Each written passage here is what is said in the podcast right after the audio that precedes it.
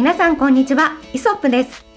写真やカメラのお話を中心に、今日も楽しくお届けしていきます。フォトグラファー河野です。フォトグラファーの松下です。お二人と一緒にカメラを学んでおります。キャンチャヤキです。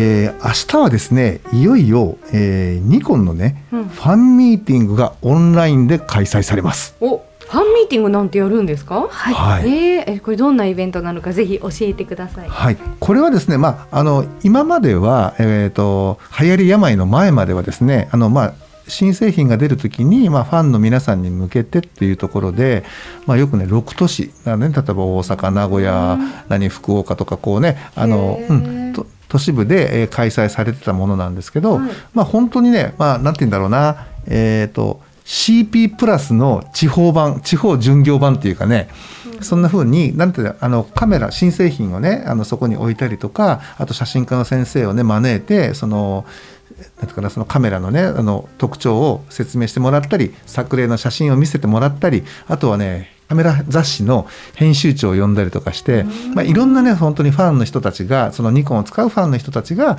楽しめるようなイベントっていうのがねリアルにあったんですよ。はい。うん。まあ、今回は、えーっとオンラインで、まあ、YouTube のコンテンツを使ってファンミーティングをあの開催しましょうということでそれがいよいよ明日ね、えーまあ、10時から夜の10時ぐらいまであるのかな確かね。すごい長いですね。結構長めなのようんうんはいはいはい。皆さんねあの長い時間明日だけはね一日、えー YouTube つけっぱにして、ね。YouTube はつけっぱにしてもう釘付けで見ておいてもらえたらなっていうふうにちゃんとしてる。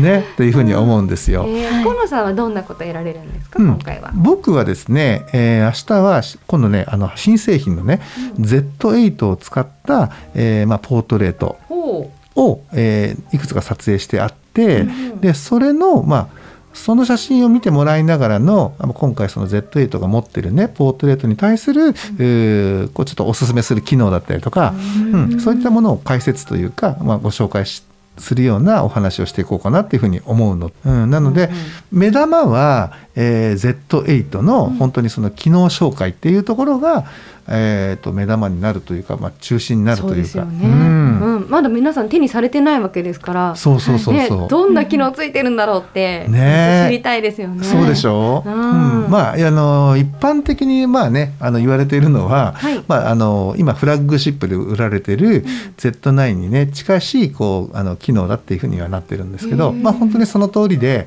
まあ、Z9 はちょっとこう大きめな、ね、あのカメラではあるんですけれど、まあ、本当に動画含めあのカメラあの写真含めてうんすごいねこうフラッグシップらしい高機能なんですけどそれをちょっとこうねあのコンパクトにコンパクトなボディでうん。あの実現できてるっていうところなのかな。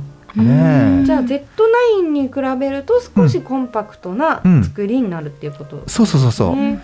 Z9 はね下にねこうねバッテリーグリップってちょっと大きめなねあの、うん、長めになっちゃって、ちょっと大きいんだけど、うんあの今回の Z8 っていうのは、うんうん。あの本当に普通サイズっていうかね、うん、なんかあのめっちゃいいじゃないですか、うんそうなのよ。もう欲しいけど。まあそれでいてえっ、と、うん機能はあの Z9 に迫る。ね、こううん機能大体グレード的には Z9 も Z8 も同じぐらいのグレードなんですか？そうだね。いやでもやっぱりねフラッグシップ Z9 はあの一番ねあの頂点に位置してて、うん。まあ、その次に来るんじゃないか次あたりのこう番手になるんじゃないかなっていうふうなね気はするけどね、うん。それはその一眼レフで言うとど,、うんどのどのあたりになるか。はい、うん、これは例えば、まあ、一眼レフでいうとふ一眼レフのフラッグシップは今は D6 だよね、はい、D6 の次に来るのが D850 っていうね、はい。限りなくねフラッグシップに近いミドルキットされてるじゃない、はい。だからいまだにまだねあの知ってる？D850 っていまだにまだ人気あるんだよ。人気ありますね。だから俺この前ちょっとあのねあのなんだっけあれ書いちゃったけどね。あのレビューをね、はい。今更だけどっていう形で、うん、まだね人人気あるんですけどそう。だから位置づけで言うと D850 のと同じ同等のね位置に来るんじゃないかっていうふうに思うんですよ。だからねもしかしたらまああの本当カメラってやっぱ思い入れがあるから、うんうん。なかなかチェンジするのってしづらいんですけど、うん。うん。やっぱりこれから一眼レフよりもやっぱりあのそうやってミラーレスの方がどんどんこう進化していくじゃないですか。でレンズもしかりでやっぱりあの Z レンズの方があのせなんかこう作り的にもね余裕があるから。あのいろんなこうなんていうかな画質も高められるしいろんなこうアレンジが効いたレンズが今いっぱい出てるから、まあ、そういう意味で言うとね今今 D850 をはい使ってらっしゃる方は、はいあのちょっとねそういう Z8、はい。まあ、この辺のねあのカメラにちょっと注目してみてもいいんじゃないかなっていうふうにね個人的には思う。うー。んうん。えー気になるな気になるでしょ。すごいいいんだもんだって。す。そうなんだ。実際に河野さん使われてて、うんうん。あこれいいなみたいな。ところ？思うね。あの、まあ、僕 Z9 を持ってるんで、うん。そのまあ Z9 の使用 Z9 のこう使い心地からこう考えてみるんだけど、はいあのまあ縦位置グリップとかねそれがないのはないんですけど、まあ、コンパクトさの良さっていうのはあって例えばあのなんだろうな人がいっぱいいるようなうん。観光地とか、うんまあ、そういったところで Z9 になるとやっぱ目立っちゃうのよ。そうですね、でかい形 大きいしね、うんね、そんな時にやっぱりね Z8 っていうのはまあ普通のねカメラとほぼほぼ同じようなサイズ感じゃないですか、うん。そうするとやっぱねあの違和感がないっていうかうん。溶け込める。ほう。うん。でそこにプラス、うんうん。あのまあレンズもね例えば 50mm だったら1.8うん。で1.2もあるんだけど、うん。1.2やっぱりでかいのねレンズが。うん。うん。そうするとそういう場所で1.2のそんなねあの大砲のようなレンズを出すよりも1.8なんだけど、コンパクトでちょっと小さめなあのレンズの方が目立ちにくいとか、やっぱそういうねなんていうかなその場に応じた、えーカメラのセレクションレンズのセレクションができるっていうのはもしかしたらね大事なことかもしれない。うん、目立たないっていうのは、はい。うん人がいる中で目立たないでこう撮るっていうこともうん。一つね大事なんじゃないかなっていうふうにはね確かに。感じます。そうですね、うん。うん、もちろん Z9 には Z9 の良さというかすごくたくさんあると思いますし、そう。でもね Z8 みたいにちょっと手軽にもしかしたら持てる、うん。そして性能がね後から出てる分そうそうそうそう。改善されてる部分もねあるかもしれないですよね。うん。えーちょっとこれは一回私も触ってみたい触ってみたいでしょうね。そうですちょっと触れる機会をねねぜひお願いしてね、うん。はい。やってみればと思うんだけど、ねうん。そう。女性にも向いてますよね。きっとコンパクト。あの Z9 だとやっぱり大きいじゃないですか、うん。うんうん。女性小柄な女性が持つってなると結構気合が必要だと思うんですけど、うん。あのコンパクトになってる分女性も触りやすくなってるんじゃないかなってそうだね。なんかレディース向けのなんかフラッグシップじゃないかなみたいなね、うん。うんうんところはちょっと感じるわね。うん、聞いてるとそうかもしれないですね。うん。手が小さい方でもうん。持ちやすくてはい。いいものが取れるっていう。そう。ん。だから例えばそのピントの性能だったりとかねそういう連写とか動画の機能とかっていうのはほぼほぼほぼね Z9 と同等っていうふうに、えー位置づけられてるのでだからそういう意味で言うとね、はい。本当にこうちっちゃな Z9 なのかもしれないね。うんうんだから縦位置グリップが必要じゃない人例えば動画とかねジンバルに載せるんだったらこうカメラがコンパクトの方がね良かったりもするだろうし、はい。どっかこうトラベルとかねこう旅行とかで撮りたい人だったら、やっぱりもしかしたら Z8 の方がね、うんうんあの小さくて便利っていうこともあるのかもしれないし、と考えたらやっぱりね、うん、そこら辺のこうす住み分けというか使い分けがね大事になってくるんじゃないかなっていうふうには思うね。うん。うん、僕らはやっぱね仕事でね撮る以上はあのーサブカメラっていうかね予備のカメラっていうのは絶対必要なんですよ。うん。うん。なぜならばそのメインのカメラがね壊れちゃった時に「ごめんなさいカメラ壊れたんでもうねこれ以上写真撮れません」っていうふうには言えないじゃない、そうすると何か他の代わりになるねカメラを、えーで、ね、撮らなければいけないっていうふうな状況っていうのはもういつもあって、まあ、そういう意味で言うとボタンのカスタマイズってあるじゃない、そういうファンクションボタンの。そういったものが、えー、と Z9 と同じぐらいな柔軟性であのカスタマイズができるのよ、うん。Z8 っていうのは。はいはい。あのプロのもしかしたら Z9 のサブ機としてもすごくこういいのかもしれないよね。うん。だって、ね、ほぼほぼ AF の性能が Z9 に迫る勢い、うん。動画も同じ感じ、うん。ファンクションボタンの操作性含めてほぼねこう、うん。Z9 と同じような柔軟性を持ってるっていう意味で言うと、はい。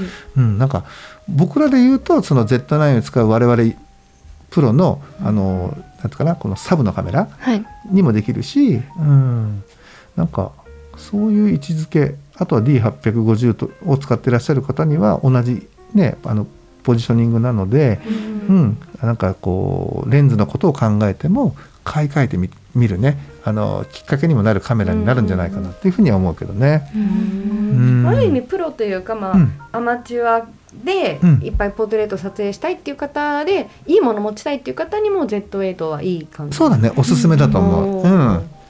うん。ね、だからもしかしたらね Z9 はあのうんちょっとあれだけど次の次に出る Z8 をっていうふうにして待ってる人もね何人かいるんじゃないかとか思うんだよね。うあん。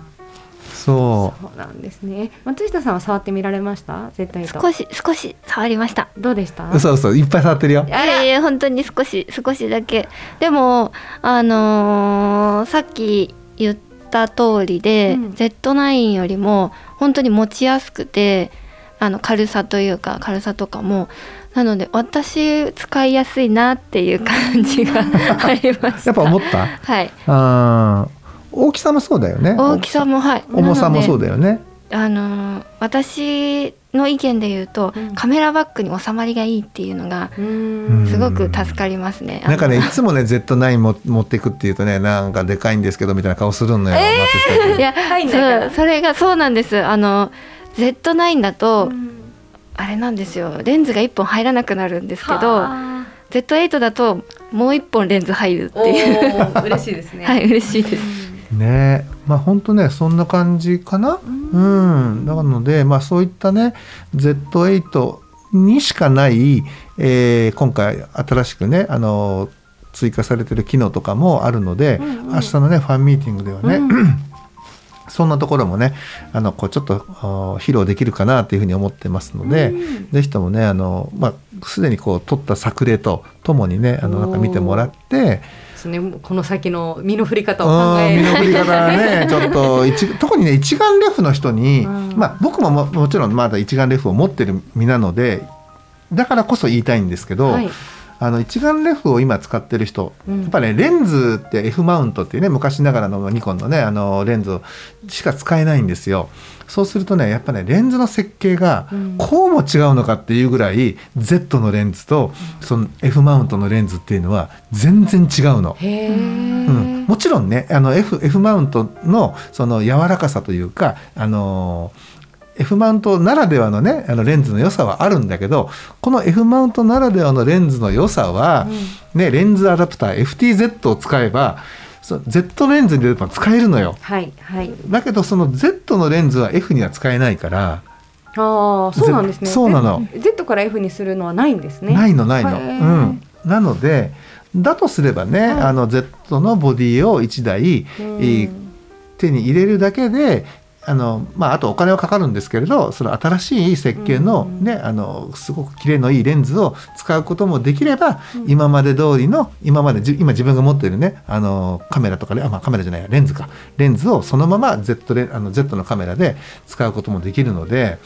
だからそういう意味で言うとね今回僕はその D850 確かにいいカメラなんですけど、ね、あのそれはレビューにも書きました、ね、書いたぐらいいいカメラなんだけどだけどやっぱり今回出てくる Z8 と、まあ、ほぼね同じ位置にあるし画素数もほぼほぼ一緒なのね。うん。なのでここはちょっと、まあ、乗り換え案内の案内人になれたらいいなっていうふうにうん。自分自身がね、うん、の一人になれたらいいなっていうふうには思ってるんだけどね。ううんん。まあまあまあ本当そういうふうにねはい。やっぱり時代とともにね、ものは良くなっていくから、そうですね、うん。まあ、なんかだからミラーレスちょっとなってお思わずにもうフラットにまずはそう。Z8 見ていただいて、うん。っていうところですね明日ね。うん。でねその850で使ってるバッテリーとかそういったものを全て Z8 で使えるから。